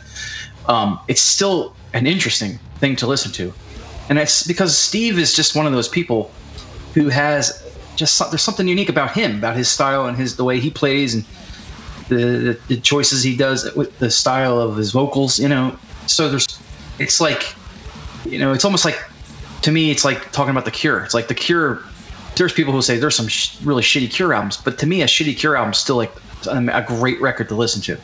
This one, I don't. I'm not as um, passionate about this one. This would, I, if I had to rank, if that's what the game we were playing here, I'd probably put this at, at close to the bottom because it's it's it to me, I I can appreciate the rock and roll side of it for sure, and I can definitely appreciate the vocal vocal work and the the uh, production. But I think I would have liked it a lot more if the drummer and bass player were a lot better.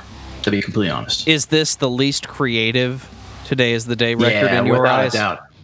Yeah, and I think it was intentional to just not worry about that and just, like I said, just rock. You know, I think the Motorhead tour must have really influenced some of that for sure.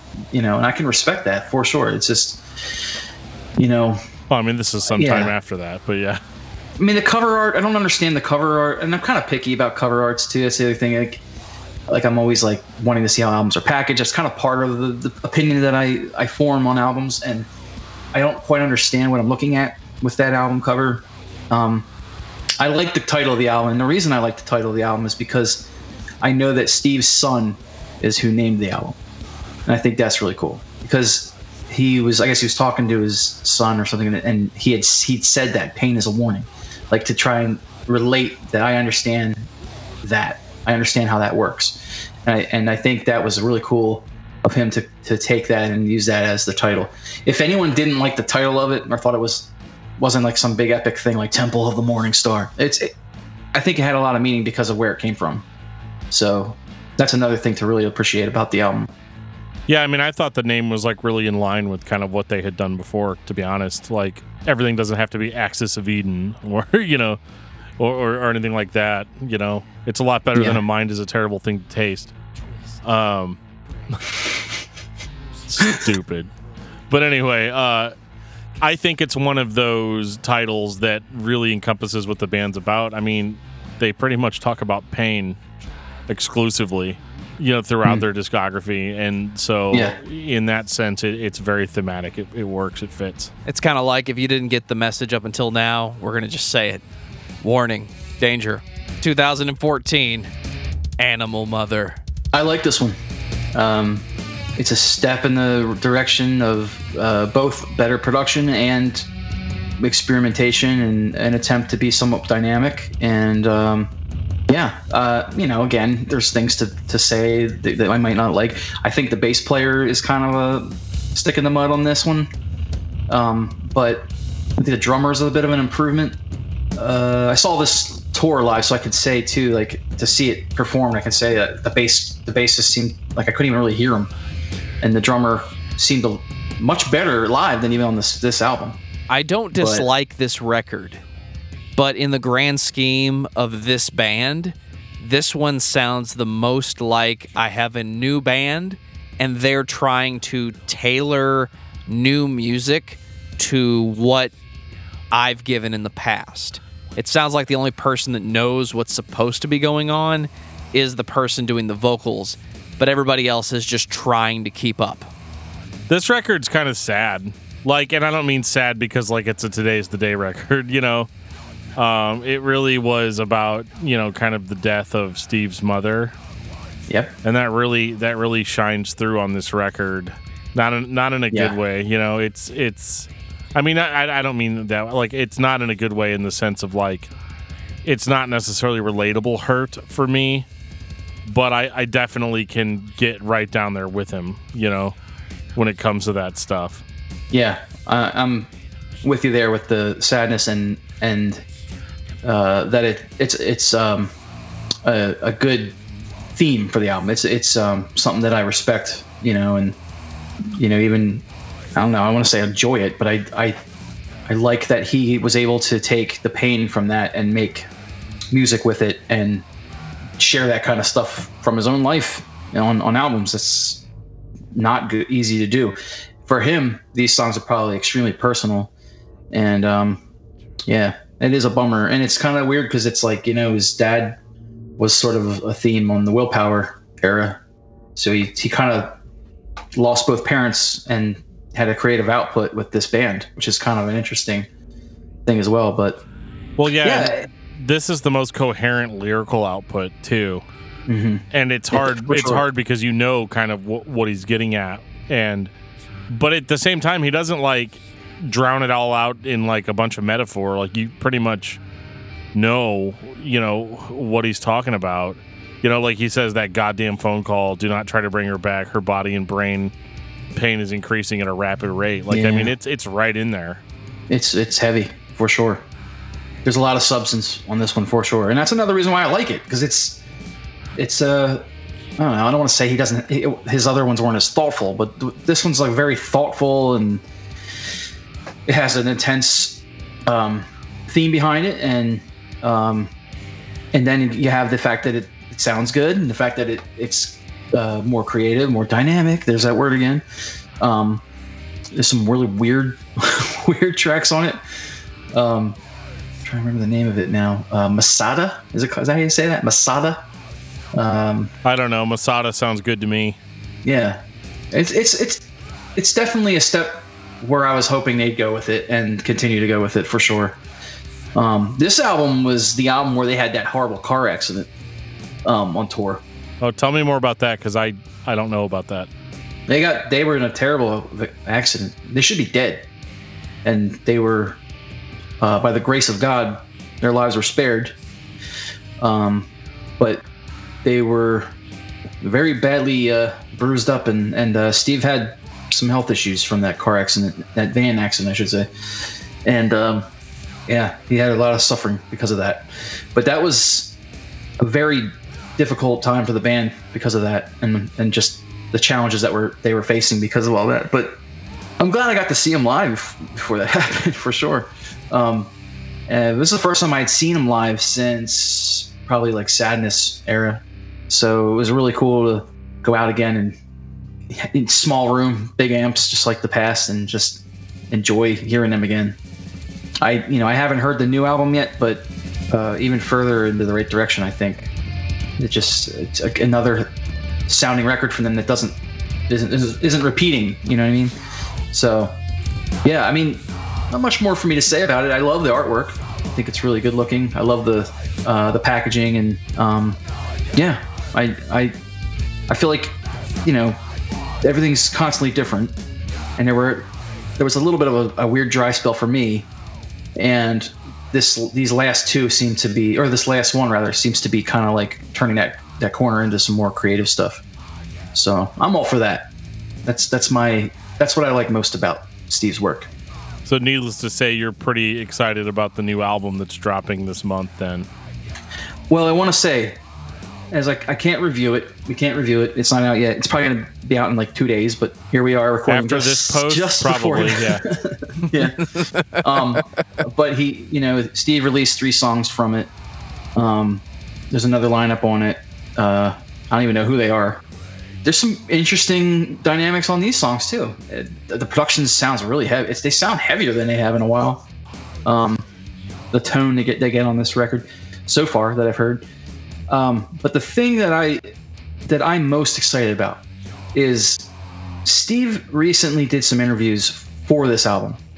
And in this interview, he talks about what I was just alluding to with the car accident um, and he, how much health issues he had faced. Um, he, he had just he's just gone public with this that he had gotten Lyme disease and he was crippled, majorly like couldn't he was he was he was unable to do anything to take care of his family. He was just like he was just literally laying there in pain. He had I think he had two hip replacements because of the accident. Um, there was just a lot of bad health stuff in a row that really knocked him down. For a while there, he felt like, how in the world am I going to ever do anything like I did before? Um, I, being somebody who has now had two back surgeries in a month, you know, apart from each other, um, and I'm in that exact spot right now where I feel like, um, quote unquote, no good to anyone. Like, you know, it's kind of what the point of the album is called. Uh, just that resonates so much with me to see that he's on the other side of it now and he's he looks healthier than ever and he's just he's defeated that and he's gotten stronger and the fact that he was even willing to to connect with me and give me the advice to to get to focus on being stronger and to trust that things are better and to not be so laying around in constant panic and all that. It was just like such a um, personal thing for me to to uh, have an album that's going to resonate with my life from today's a day probably for the first time where I really am like connecting to to the the message in years from their work. So I'm really excited about it because I I need this next record lyrically. I think for me, um, just still not not being out of the woods yet with this this issue I'm having. Yeah, I I I I am really looking forward to it, and I'm hoping that um, that it resonates more and more with me. And I now that I understand what why they called the album, you know, you can hear the title "No Good to Anyone," think it it could be just sounding like a depressing title, like you know. But now I know that's that title means he literally felt like he was useless. He couldn't even take care of his family. So that is hitting me big time, and uh, I am really excited to hear it. Yeah, I am too, especially after uh, after listening to all these records and getting kind of prepped. I'll feel way more qualified to talk about it than I would have if we hadn't done this episode. Final thoughts on today's the day. Dan. Oh man, I mean, where to begin? At the beginning of the episode, that's where you should begin. Rewind. right.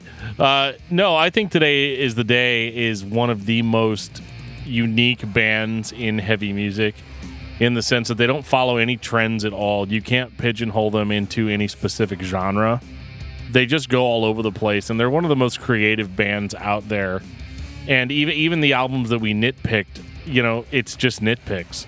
Like overall you're to have a pleasant experience except maybe with Sadness Will Prevail. But again, that just, you know, maybe again, maybe I'm not a cool kid and I just don't get it. If you get it, then great. But really, I mean, beyond that, I don't think that they've ever had any real missteps as a band, you know, as far as like what the fans want and delivering that, but also keeping the artistic integrity. So, I mean, if you haven't checked out today's the day, you've got plenty to go back and listen to. And I think you're going to find something to enjoy in it, even if you don't enjoy all of it. Yeah, totally. Steven Sorrow. What the actual fuck? And why did you make me listen to this band this week? Because I'm glad you did. I haven't listened to Today's the Day before.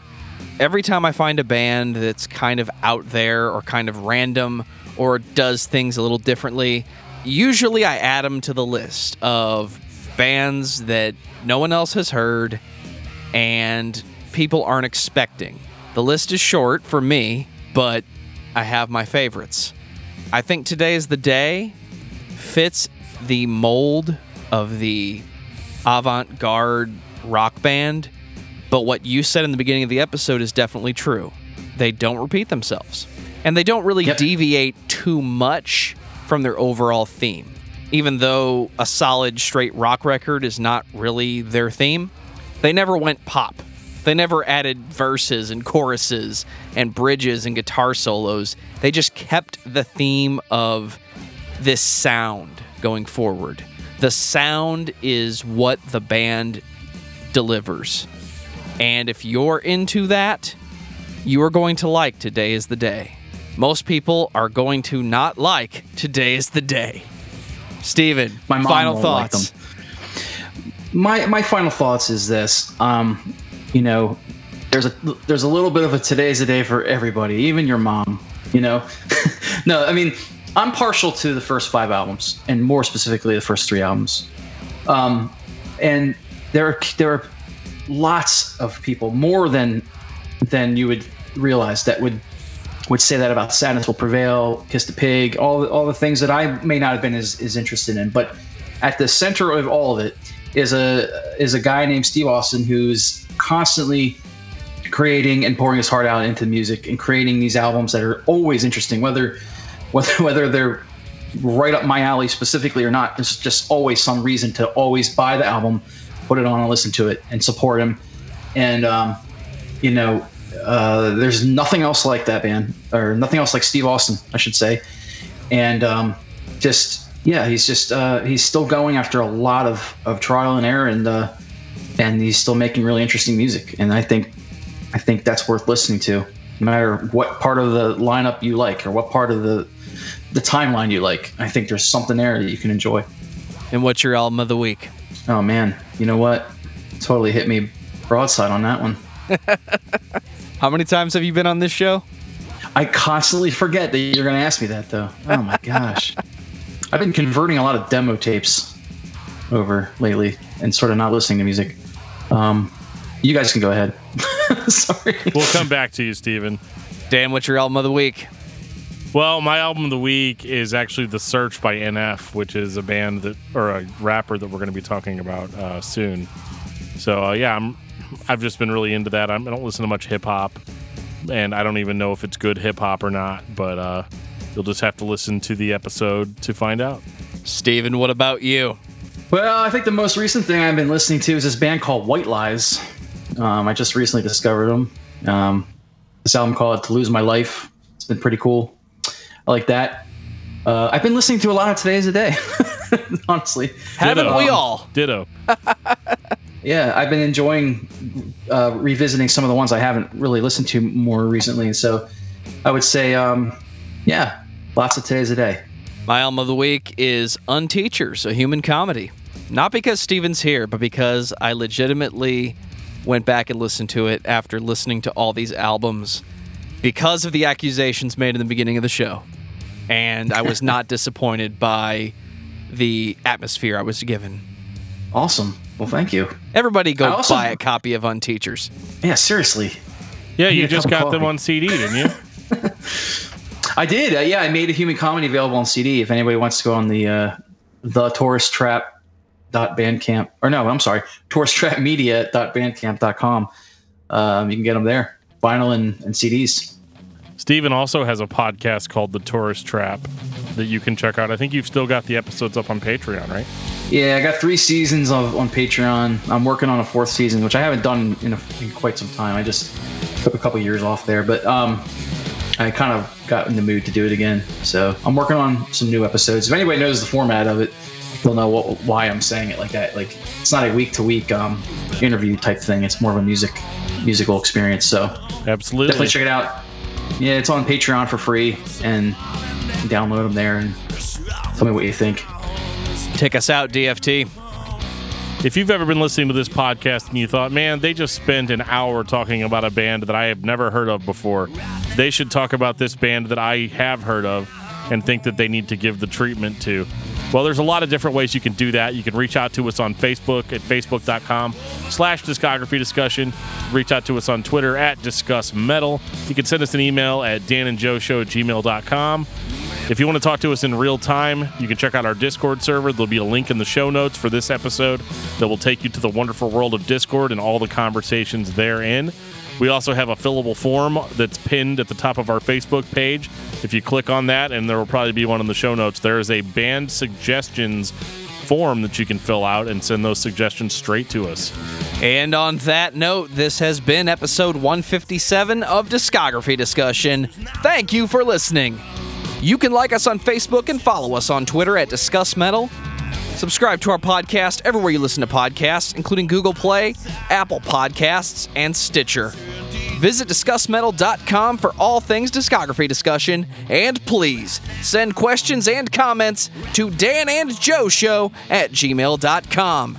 If you are not a patron, you can become one at patreon.com forward slash discuss metal. We have some sweet perks. Oh, yeah, perks, perks, perks for money. Yeah, I was saving the psychedelic lights for the end of the show, Steven, just for you. that's awesome. yeah, it looks great.